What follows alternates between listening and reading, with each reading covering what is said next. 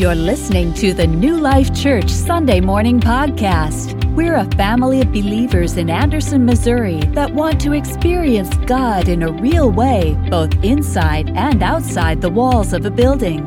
For more Sunday messages, upcoming events, or to get in touch, visit new-life-church.net.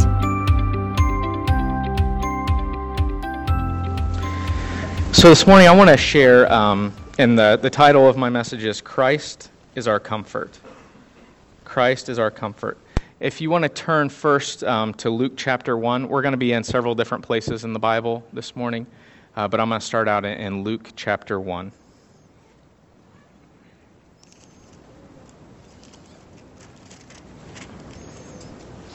I think we are getting in the spirit of Ramadan when they didn't have the air condition air conditioning on for a minute.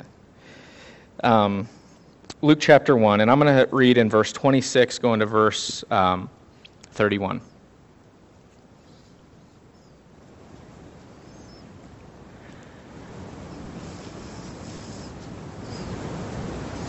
In the sixth month, the angel Gabriel was sent to a city, was sent from God to a city of Galilee named Nazareth to a virgin betrothed to a man whose name was Joseph of the house of David. And the virgin's name was Mary. And he came to her and said, Greetings, O favored one, the Lord is with you. But she was greatly troubled at the saying and tried to discern what sort of greeting this might be. And the angel said to her, Do not be afraid, Mary, for you have found favor with God. And behold, you will conceive in your womb and bear a son, and you shall call his name Jesus.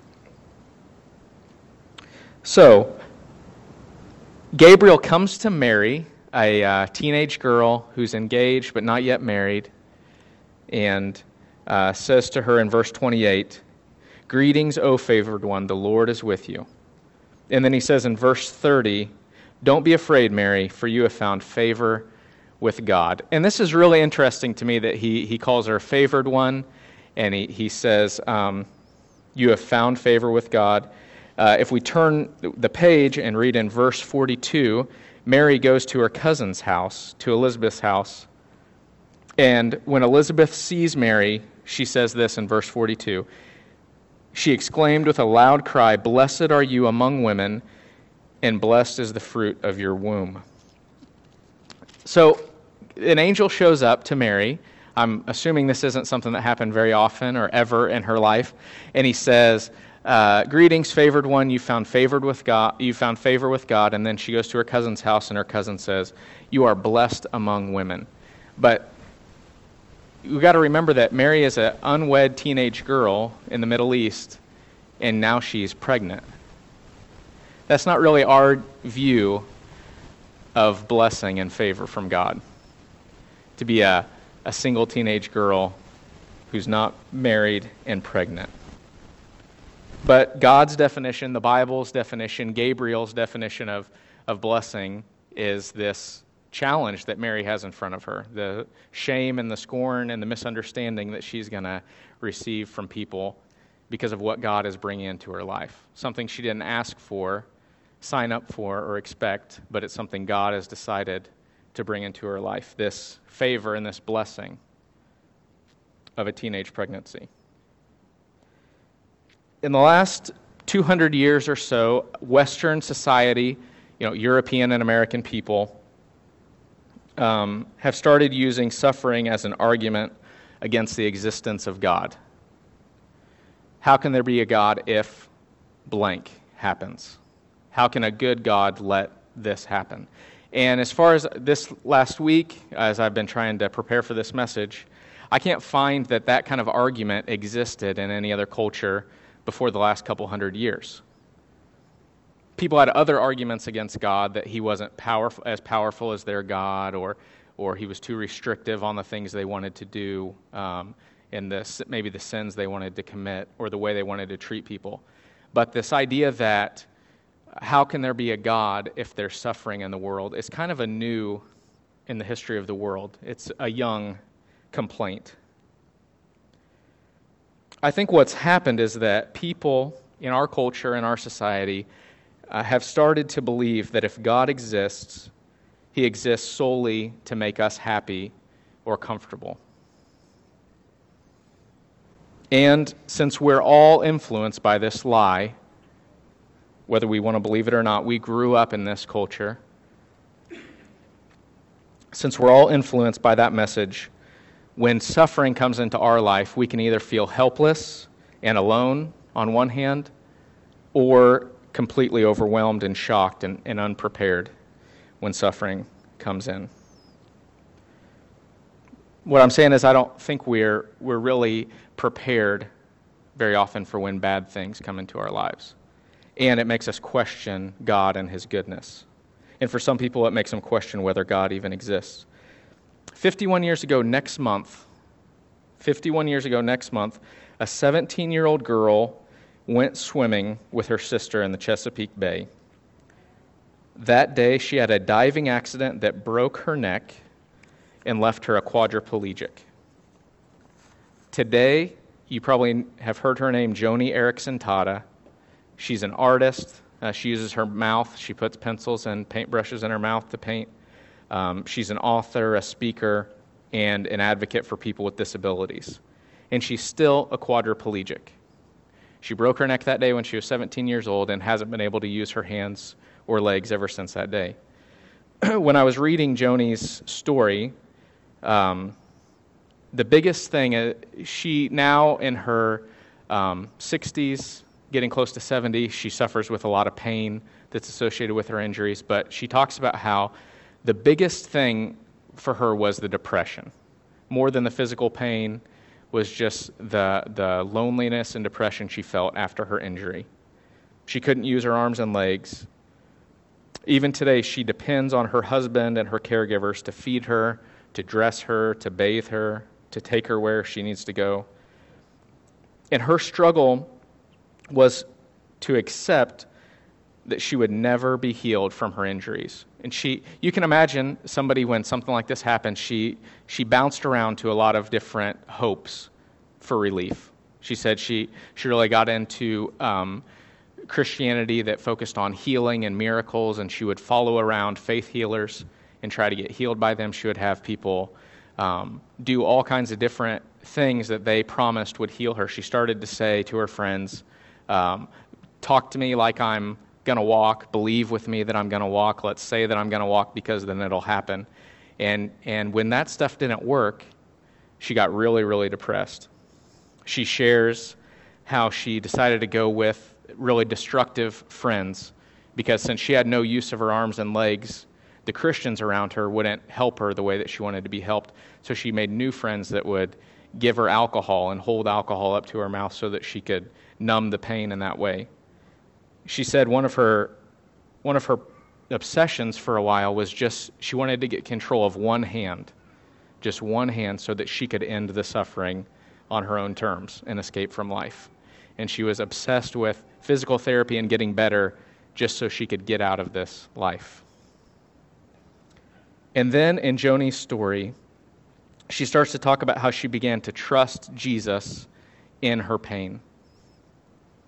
Even though she still prays for healing and wants God to take this away as she as she began to realize that this is probably the cross that she has to bear in this world.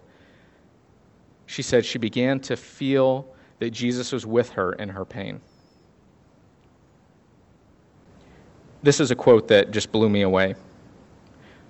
How she, when she first was a quadriplegic 50 years ago, she hated her wheelchair.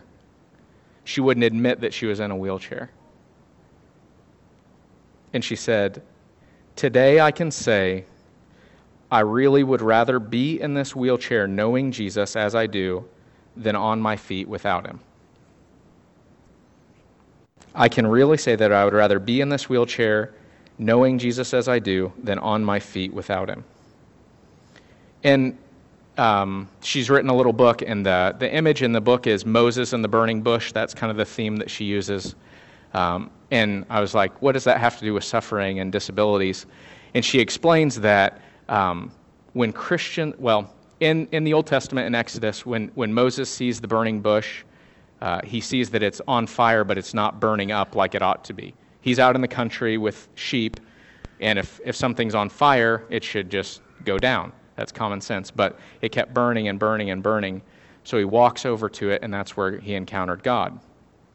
She says that when Christians, that Christians can be like that burning bush. She says that when the unbelieving world sees us suffer, but not get burnt up by it, not be destroyed by our suffering, that just like that bush drew Moses in, that our suffering without a bitter spirit draws people to Christ. Just like Moses was drawn to the burning bush that wasn't consumed, our trust in God when we suffer will draw people to the truth and the hope that we have. So, this morning, uh, I want to talk about how Jesus dealt with suffering.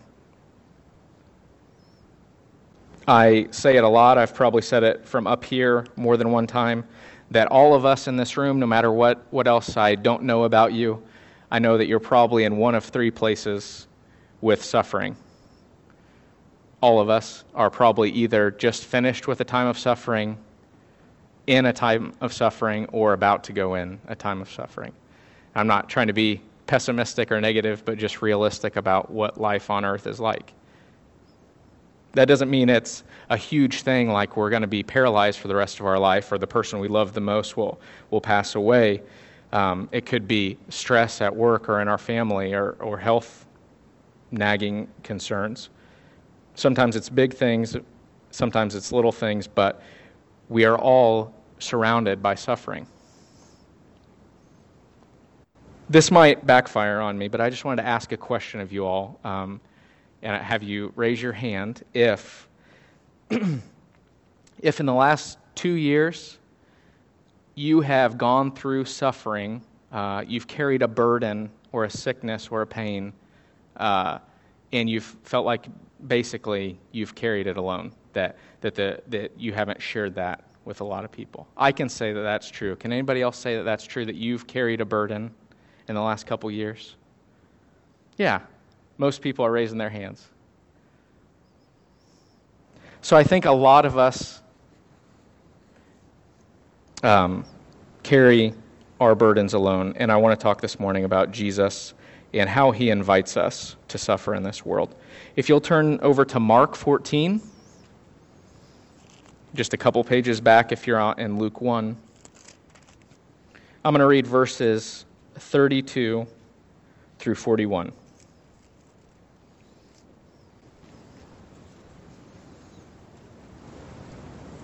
Mark 14, 32 says, And they went to a place called Gethsemane, and he said to his disciples, Sit here while I pray. And he took with him Peter and James and John and began to be greatly distressed and troubled. And he said to them, My soul is very sorrowful, sorrowful, even to death. Remain here and watch. And going a little farther, he fell down on the ground and he prayed that, if it were possible, the hour might pass from him. And he said, Abba, Father, all things are possible for you. Remove this cup from me. Yet not what I will, but what you will. And he came and found them sleeping, and he said to Peter, Simon, are you asleep? Could you not watch one hour? Watch and pray that you may not enter into temptation. The spirit indeed is willing, but the flesh is weak. And again he went away and prayed, saying the same words. And again he came and found them sleeping, for their eyes were very heavy and they did not know what to answer him. And he came a third time and said to them, Are you still sleeping and taking your rest? It is enough. The hour has come. The Son of Man is betrayed into the hands of sinners. So, the first thing I want to say about suffering is that Jesus has gone there before us. This is interesting to me that it says here in uh, Mark 14 verse 33, that Peter, James, and John began to see that he was greatly distressed and troubled. There's one thing about, you know, having stress in your life or anxiety that's just inside that nobody knows about, or maybe just your spouse or the closest person to you knows about. But when your friends can start to see it on you physically, that's when you know things are pretty bad. His best friends are like, Jesus is not okay. Something's going on here. So Jesus does what, he, what is his habit in the Bible whenever he's tired or worn out. He gets away from people for a while to spend time with his Father and pray. This is his habit when he does a lot of ministry, then he gets away to spend time with the Father. A good example for all of us. But in this moment of stress and, and anxiety and, and uncertainty, he goes away to pray. He takes his three best friends and he starts really God the Son begging God the Father to help him out. This is a perfect God who's not sinning, who doesn't lack any faith, crying out to God the Father and saying, I am really, really, really suffering right now. If there is a way that this could pass from me and you can still save the world, please do it. But I know the truth, I know the story, and I know this is what I'm going to have to go through. Just like Jesus, we should pray for healing and relief and comfort in our suffering. God wants us to do that in the Bible. When we're, when we're sick, it says, call on the, the elders of the church and have them pray for you and anoint you with oil. And, and when you're in trouble, call on God and He will answer you. So we want to be a praying church and asking God for miracles.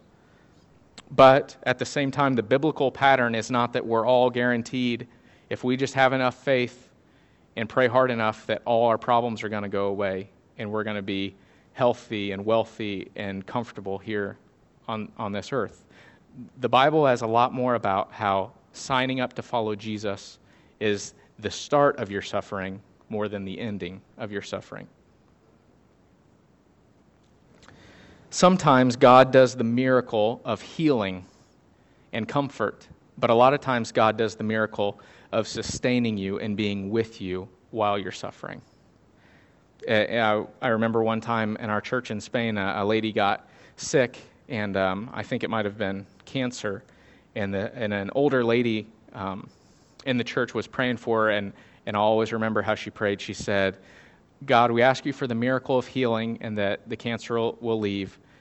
And we also ask you for the miracle that if the cancer doesn't leave, she can praise you and, and trust in you during this whole um, battle. And, and I had never thought of that's also a miracle from God when a Christian can suffer and keep on praising Him and keep on trusting in Him throughout the, the whole process. Let's look at verse, verses 37 through 41. Jesus has gone there before us, and Jesus has gone there and ended up alone. Verse 37 He came and found them sleeping. And he said to Peter, Simon, could, are you asleep? Could you not watch one hour? Watch and pray that you may not enter into temptation. The spirit indeed is willing, but the flesh is weak. And again he went away and prayed, saying the same words. And again he came and found them sleeping. And their eyes were very heavy, and they did not know what to answer him. And he came the third time and said to them, Are you still sleeping? and taking your rest. Jesus is really, in his time of greatest need right here, betrayed by his friends. He picks the three disciples that he's the closest with Peter, James, and John and says, Guys, this is the worst moment of my life on earth. Please come with me, help carry this burden with me. I'm counting on you. And they, they fail him. And he wakes them up and says, Guys, you're failing me. And they do it again. These friends can't even carry the burden of Jesus in prayer with him. We all know that sometimes just having a friend who we can listen to, who will listen to us and hurt with us, makes things better. Even if they can't fix it, it lightens our load just that someone else cares. And in, in this case, Jesus' closest friends can't even come through for him in that way that night. And so when I slowed down to read this this week, um, it just it almost made me uh, cry for Jesus in this moment because I just imagine the the crushing loneliness that he had to feel in the garden that night. That so overwhelmed, and to count on your three closest friends and bring them with you and say, "Guys, please," and they can't they can't even hang with him for a few hours. his closest friends didn't understand what he was going through. And before the night was over, all of them had either hidden or denied him or betrayed him. He was abandoned by the ones who were the closest to him. So Jesus has gone there before us. Jesus has gone there before us, and he ended up alone. But the question we have to ask is why was Jesus willing to go through all of this suffering? If you turn back to John 17, or forward, I guess, John 17, this is fascinating to me. Before Jesus took his, his disciples to the Garden of Gethsemane, uh, before he said, Guys, come pray with me, he had uh, the Last Supper with them, and he had a time of singing hymns and praying with them. And he prayed this prayer in John 17. It's called the High Priestly Prayer. Um, and it's basically Jesus. Well, let's, let's read it. Verses 1 through 5. When Jesus had spoken these words, he lifted his eyes up to heaven and said, Father, the hour has come. Glorify your Son, that the Son may glorify you, since you have given him authority over all flesh to give eternal life to all whom you have given him. And this is eternal life, that they know you, the one true God, the only true God, in Jesus Christ, whom you have sent. I glorified you on earth, having accomplished the work that you gave me to do. And now, Father, glorify me in your own presence with the glory that I had with you before the world existed. So, this is the prayer that Jesus prayed right before he went to the Garden of Gethsemane. He prays this prayer with his disciples. He knows he's facing his death, and in this prayer, he is reminding us and reminding his disciples what true life is. He's facing his death, but his last message to us is what is true life. Verse 3 says, This is eternal life, that they know you, the only true God, in Jesus Christ, whom you have sent. In the face of death, Jesus is talking about life. On the other side of the suffering that's right in front of him is life. And I just want to encourage you this morning that the other side of whatever you're walking through is life. The other side of your suffering is life. It may be 70 years from now when you really get to experience that. It may be tomorrow morning when you get to experience that. But the suffering that you're dealing with, whatever it is in your life or whatever you're going to deal with in the future, is not an eternal suffering for Christians. This life is so short compared to eternity. And I just, I love how Jesus, even in the most um, terrible moment of his life on earth, as he's just about to be betrayed and crucified, he's reminding us what life is, and that is knowing God in Jesus. In, in John 17, verse 1, Jesus says, Father, the hour has come. Glorify your Son, that the Son may glorify you. Jesus went through everything he went through on earth. He bought us and brought us into the family for God's glory. That's why. He loved us. The love that he had for us motivated, but the biggest motivation in Jesus' life is for the glory of the Father.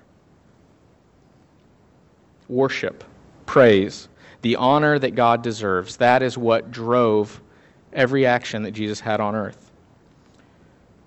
We are going to suffer in this life. That's not negotiable. You can't get around that if you're going to be alive. But what is optional what we can decide is if we're going to glorify God in our suffering or if we're going to become bitter and reject Him in our suffering. We will go through dark times, but we can choose how we respond and whether we trust God in those times. There's um, this sentence that I came across that has really been encouraging me, and, and I think if you are if you're facing um, a challenge right now, this may be um, encouraging to you too. So you might want to write this down. I love this sentence. It says, God permits what he hates to accomplish what he loves. God permits what he hates to accomplish what he loves. And the greatest example of this that we have is Jesus and his death on the cross. Jesus, God permitted Judas to um, betray Jesus, God permitted the Roman soldiers to crucify him. And it was all, those are things that God hates, those are sins. But he let it happen in order to accomplish his worship and our salvation. God permits what he hates to accomplish what he loves. God is so sovereign, God is so uh, in charge of this world that even those who disobey his commands fulfill his will. He's so in charge that even the people who are sinning against him are fulfilling his plans for this, this world. Even when Satan tempted Adam and Eve, that set in motion God's plan for this world. And I just want to encourage you this morning that whatever is happening in your life, even if it's a terrible injustice that you're suffering, if it's a loss that you're suffering, God's not with his hands tied and can't do anything about that. God is allowing that to happen to accomplish something that he loves in your life. You, you may not know it until heaven. But he, we don't have a weak God who, who couldn't stop or, or isn't in control. He's letting things happen for your good because he loves you. And what he asks is just that we trust him when those things happen. Uh, Joseph in the Old Testament, in Genesis 50, um, says to his brothers basically, When you kidnapped me and sold me into slavery, and when I was falsely accused of all these crimes and thrown into prison, when all these bad things happened to me, you meant it for evil because you hated me, and God meant it for good. Even the most terrible things that happen in the world, God can take those and use them for something good. This doesn't mean that we call evil good. Isaiah 5:20 says, "Woe to those who call good evil and evil good." And I don't want to become the kind of person that uh, you know, when, when someone loses a loved one, when someone loses their job or gets sick, that's, oh, it, it's fine, no big deal. That's, you know, it'll be good. That's not what God is asking us to do to minimize bad things. But He's asking us to trust that He has a good plan on the other side of the bad things. And I think in order to glorify God in our suffering and in our hardship and in our lives, the, the Bible is essential. Scripture is essential. And if we're not filling ourselves with the Bible and God's promises, then we will be helpless when the attacks of the devil come and when suffering comes into our lives because we won't have God's promises ready to fight this battle of faith. It's so important to either to be reading the Bible, to be however you can take it in, listening to it on the way to work, singing songs, uh, memorizing passage, passages of Scripture, listening to good sermons, however you can get the Bible in you, it will be there ready to help you fight the fight of faith. But if you, if you just fill up your life with everything else, and God and His Word is just a Sunday morning thing for you, then don't be surprised when, when you don't have legs to stand on when bad things come into your life. We have to hide His Word in our hearts if we're going to be able to stand in the day of trouble. Here's one amazing promise that we can hide and, and uh, count on when bad things happen. In Isaiah 30, a few verses. So, this is the main. I, I had them put in the bulletin that this is the passage for the, the, the sermon because I just think this promise is amazing. And this is, if you remember anything from this morning, uh, remember these verses. Isaiah 30, verses 18 through 20 say, Therefore the Lord waits to be gracious to you, and therefore he exalts himself to show mercy to you. For the Lord is a God of justice. Blessed are all those who wait for him. For a people shall dwell in Zion, in Jerusalem. You shall weep no more. He will surely be gracious to you at the sound of your cry. As soon as he hears it, he answers you. And though the Lord give you the bread of adversity and the water of affliction, yet your teacher will not hide himself any more, but your eye shall see your teacher. So, what's this Jerusalem and, and bread and um, Zion? This is a promise God is making through the prophet Isaiah to his people. He's making first he's making the promise in the Old Testament and, and saying, This is going to happen, I'm going to deliver you guys. But this promise in the Old Testament isn't ultimately fulfilled in Israel. This promise is ultimately fulfilled in Jesus. Who is our teacher? Who is the ultimate fulfillment of a teacher? Jesus. Who is, who is Jerusalem? The New Jerusalem, that's the church, that's us. We live in this land and our teacher Jesus promises that he will be with us. This verse is amazing to me. Verse 20 And though the Lord give you the bread of adversity and the water of affliction. Can anybody relate to that? That it just feels like even food, something I got to do three times a day, the, the hits just keep on coming over and over and over. Can't something just go right for a little while? Even if God gives you the bread of adversity and the water of affliction, yet your teacher, Jesus, your Savior, will not hide himself. Your eyes shall see your teacher. Even in adversity, he is with us. We don't see him with our physical eyes yet, but we will one day. This is what Joni Eareckson Tada in her wheelchair when she just wanted to end her own life. This is what broke through to her that Jesus is with her. That Jesus is the true, the real Emmanuel, God with us. I was talking about Joseph and his life and, and how he said to his brothers, What you meant for evil, God meant for good. Uh, look at the life of Joseph. Here's a few verses I'm going to read quickly. They may show up on the slide, I think.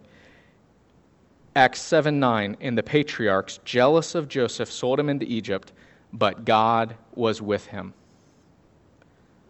Genesis 39 2, the Lord was with Joseph, and he became a successful man, and he was in the house of his Egyptian master. Genesis 39 3, his master saw that the Lord was with him and that the Lord caused all that he did to succeed in his hands. But the Lord was with Joseph and showed him his steadfast love and gave him favor. Genesis 39:21. The keeper of the prison paid no attention to anything that was in Joseph's charge because the Lord was with him. Whatever he did, the Lord made it succeed. Genesis 39:23. God was with Joseph. And that same God, if you're a Christian, is with you. He lives in you, He's with you. Joseph was able to endure all these injustices and sufferings in his life because he knew that God was with him. Whenever we talk about suffering, I, there's a word that, that comes up um, when someone's going through a hard time, and the word is compassion, right? We, we want to be compassionate people, we want to be shown compassion uh, from other people. And, and I think that word we usually think of, compassion, as just somebody being nice to us, right? Or someone helping us end the pain. You know, um, the mercy rule. If, if one team's beating up on the other team so bad, have some compassion and stop and, and quit scoring runs. But really, the word compassion, that's what we really want, and that's what Jesus has to offer us. It means to suffer with someone. Passion means suffering. It doesn't mean love and romance, it, means suffering. The Passion Week, the week of before Easter, is the week that Jesus suffered. And calm means with or together. Compassion is to suffer with someone. And every suffering and hardship and, and dark time that we go through in life is a chance to trust God and, and depend on Him, or to go our own way, to be alone, to cut ourselves off from God, and to doubt His goodness. But I want to have the, the mentality of uh, this old British preacher, Charles Spurgeon, who said, I've learned to kiss the wave that throws me against the rock of ages. And he's not just being, you know, no big deal if I lose everything, if people I love die. No, he's, he's, I mean, it's a wave throwing him against a rock. It's terrible. But if the rock is Jesus, and our suffering drives us to Him, we can thank Him for it. In order to trust God in the midst of suffering, we have to get a biblical view of what suffering is. We, we have a suffering Savior. There's no other religion in the world like this where God comes to earth and dies for people and lets his people kill him to save them. All other, this is why I love Christianity. I believe Christianity because so many things don't make sense.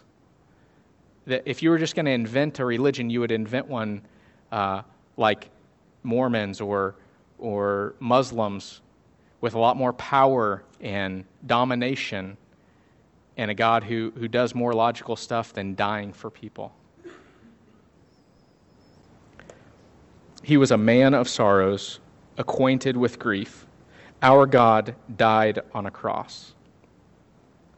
But the message of our culture and, and our gut instinct as human beings uh, is to do anything and everything we can to get away from suffering, to run away from it, to fix it, to medicate it, to quit the job that's hard, to have a few drinks to forget our problems, to avoid being honest if the, the conversation is going to be uncomfortable. We'll do anything to avoid suffering or pain. We'd rather Jesus say, Trust me, and all your problems will go away, rather than what he really says in Luke 9 If anyone would follow me, let him deny himself, take up his cross, and follow me. The world says, You do you. You live for you. Find your best life now. And Jesus says, Whoever loses his life for my sake will find it.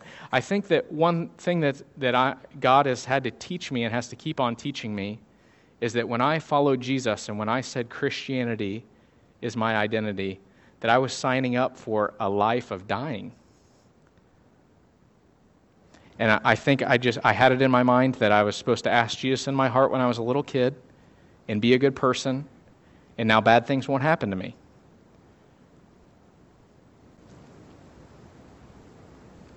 But really, what we see in the Bible if we don't let the world tell us what to expect, if we let God tell us what to expect, we, he says, You're giving your life up for this. You are following me because eternity is worth more than life on earth. So, compassion, to suffer with somebody, that doesn't mean we, we make it all better or that God always makes it all better right then. It means journeying alongside of somebody who's suffering, hurting with them, encouraging them, gently, when the time is right, reminding them of God's goodness and promises. And that's what Jesus does with us, and that's what we want to do as Christians for one another. Some of you probably know our story. Um, Cassie and I, in uh, 2013, had a really bad time when we came back to the States of um, loss, and, and um, then after that, me really struggling with anxiety and panic attacks. And really, it just felt like I was losing my mind. But we had a terrible time here where somebody crashed their car into our house, and uh, we lost uh, an unborn baby. Uh, and uh, just a lot of fear and loss happened in a really short amount of time. And for me, my reaction a few months later, I think once my adrenaline came down a little bit, was I just started to kind of crumble and was having a really hard time sleeping and, and uh, calming down. And in one sense, I would say I, I hate that summer and the fallout uh, of everything that happened. It was terrible and terrifying. Um, but I, I think I can stand up here today and say, in, in another way, I thank God for it.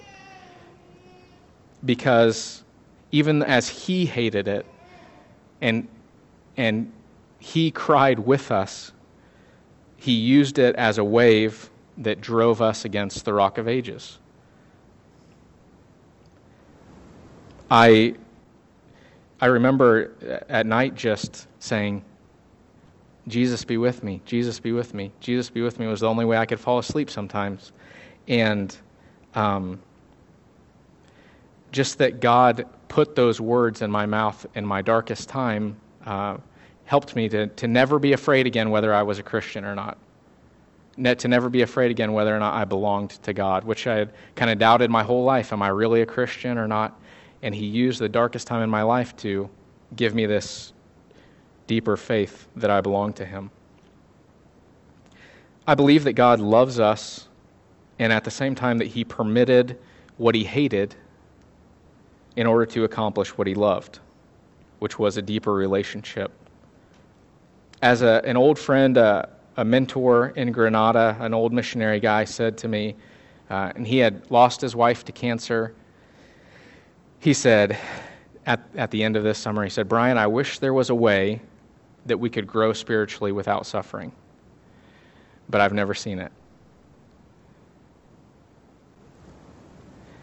I wish there was a way we could grow spiritually without suffering, but I've never seen it. So, two promises that I want to leave you guys with to hold on to. Um, you should write them down or decorate your house with them or, or whatever. Romans 8:28. We know that for those who love God, all things work together for good. It's one of those basic verses that we have kids memorize in Sunday school, but it is so true and so important as you face things in life that all things work together for good. What feel like the worst things, God is working together for your good. I want you to believe that you have a God who's in control, He's sovereign, He knows what He's doing, and you may not find out what He's up to this side of eternity. But one day in heaven, we'll praise him and, and he'll show us what he was doing. Why did I have to go through that? He'll tell us. 1 Peter 5 8 is another one. 1 Peter 5 8, Joni Eareckson Tada quoted and the stuff that I was reading from her. Um, and she, so if she can say it in her wheelchair for 50 years, I feel like I can say it this morning. After you have suffered a little while, the God of all grace, who has called you to his eternal glory in Christ, will himself restore, confirm, strengthen, and establish you. So this Peter wrote this who suffered persecution, physical persecution in his body. Joni Eareckson Tada can hold on to this promise with 51 years in her wheelchair. Her, the only thing she can do is use her mouth, nothing else. Somebody has to get her out of bed every morning. And if they can say suffering is just for a little while, I want to be able to say suffering is just for a little while too. Life is a vapor. But God in Christ will restore, confirm, and strengthen you. Revelation 21, 3 and 4 is the third promise. I didn't put it on a slide, but it's an amazing thing to look forward to. it says, Behold, the dwelling place of God is with man. He will dwell with them, and they will be his people, and God himself will be with them as their God. Verse 4 He will wipe away every tear from their eyes, and death shall be no more, neither shall there be mourning, nor crying, nor pain any more, for the former things have passed away. There is nothing on this earth, no suffering on this earth that eternity won't heal. Suffering for us while we're alive is a mirror, I think, that shows us who we really are.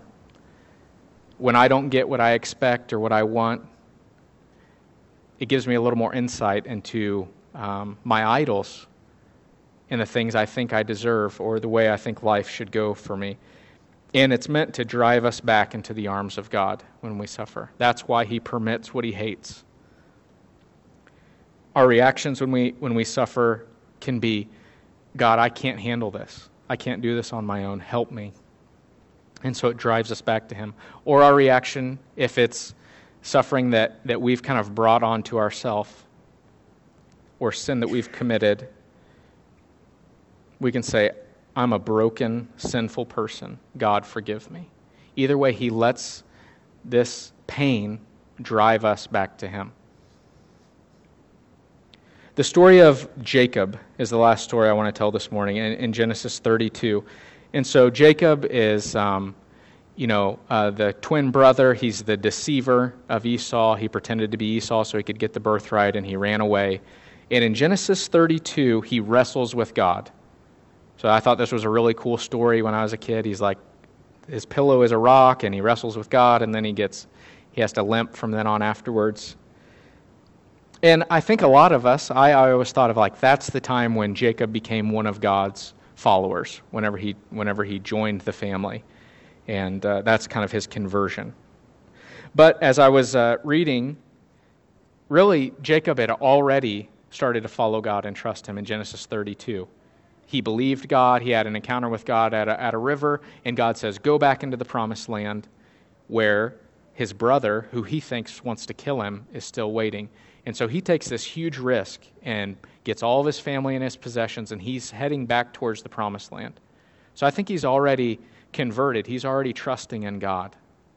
But along the way of trusting God, we have this story in Genesis 32 where he wrestles with God.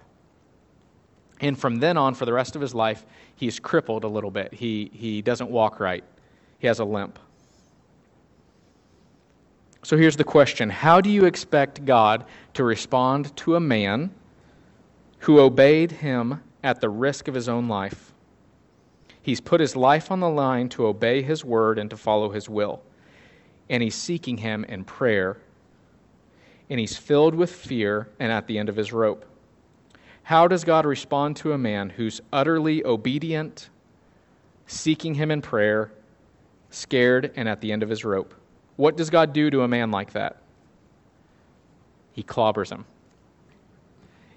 He knocks him down, literally. He assaults him. And he maims him and makes him crippled for the rest of his life. This is not the God of maybe really liberal churches that say, I just love you the way you are. I don't have any requirements on your obedience. Just you do whatever you want and just know that I love you. Just feel good. And it's also not the God of maybe the conservative or legalistic churches who say, if you go to church and if you read your Bible and if you give offering and if you volunteer at the church and if you're a good person, then everything will go great for you. Your kids' lives will be neat and tidy. You can control people. You won't lose your job. You'll have enough money. Your loved ones won't get sick. Neither one of those things. God says, I'll cripple you. How about that? He scars him. And to, to quote this pastor and author Tim Keller, God has to wrestle us into a transformed life rather to comfort us into one. God has to wrestle us into a transformed life rather than to comfort us into one. As C.S. Lewis said, God whispers to us in our pleasure and our joy when we see a beautiful sunset, when we get to hold our kids. That makes it, we feel God's smile. He said, God whispers to us in our pleasure, but he shouts to us in our pain. I know that's, God gets our attention when we're suffering. God shouts to us in our pain. If money and health and prosperity drove us to God, that's probably what we'd get because that's what God wants is a relationship with us. And if everything going great in your life really drove you to God, I'm sure He would give you more of that. And Jesus probably would have been a rich professional athlete instead of a homeless construction worker who got mur- murdered in his 30s. But the Bible seems to say God gets our attention and gets a relationship with us when we suffer. Okay, I'm going to finish up here. John 15. Another thing Jesus said. Verse 9. As my Father has loved me, so have I loved you. Abide in my love. And he's saying this right before he prays that prayer, right before he goes to the Garden of Gethsemane, right before he dies on the cross. As my Father has loved me, so I have loved you. Abide in my love. And what he's saying is relationship is the key even as he invited his followers to die, to take up their crosses, to embrace a life of suffering, he says, I love you. Abide in my love. And that is the only way to endure suffering and not be crushed by it, to do it with Jesus and abiding in his love. To close, let me read Isaiah 30 again, that promise. Verse 18. Therefore, the Lord waits to be gracious to you, and therefore he exalts himself to show mercy to you. For the Lord is a God of justice. Blessed are all those who wait for him. For a people shall dwell in Zion and Jerusalem. You shall weep no more. He will surely be gracious to you at the sound of your cry. As soon as he hears it, he answers you. And though the Lord give you the bread of adversity and the water of affliction, yet your teacher will not hide himself anymore, but your eyes shall see your teacher. And our teacher is Jesus. He invites us into a, a daily, personal love relationship with Him. Even in your darkest time, He will not hide Himself from you. Let's pray. Father in heaven, um, I thank you that you don't just uh, give us a list of things to do to earn salvation or to earn your favor. Even after becoming Christians, it's not just do's and don'ts, but it's a relationship. I thank you, Lord, that um, you sent your Son, God the Son, Jesus, who died in our place to give us his perfect righteousness and to pay for our sin. Thank you for our substitute and uh, for this example of uh, suffering and how to suffer with you. We ask, Lord, just that we could have faith to trust you, to know that you're good, even in those moments when, it, when we wonder and it doesn't feel good. Uh, help us to trust you, Lord, and help us to support one another and love one another as we all go through dark times in this life. I thank you for your great love, Lord. We, we don't deserve it, but we need it. Without you, we have no hope. And so we thank you for the life that you've given us and the hope that you offer. I pray that anybody that's here today that doesn't know that hope, that, that you would meet them and that they would come to trust in you. Help us, Lord, today to, to love the people around us and just to know how much you love us and how much we need you a little bit more. I pray all this in Jesus' name.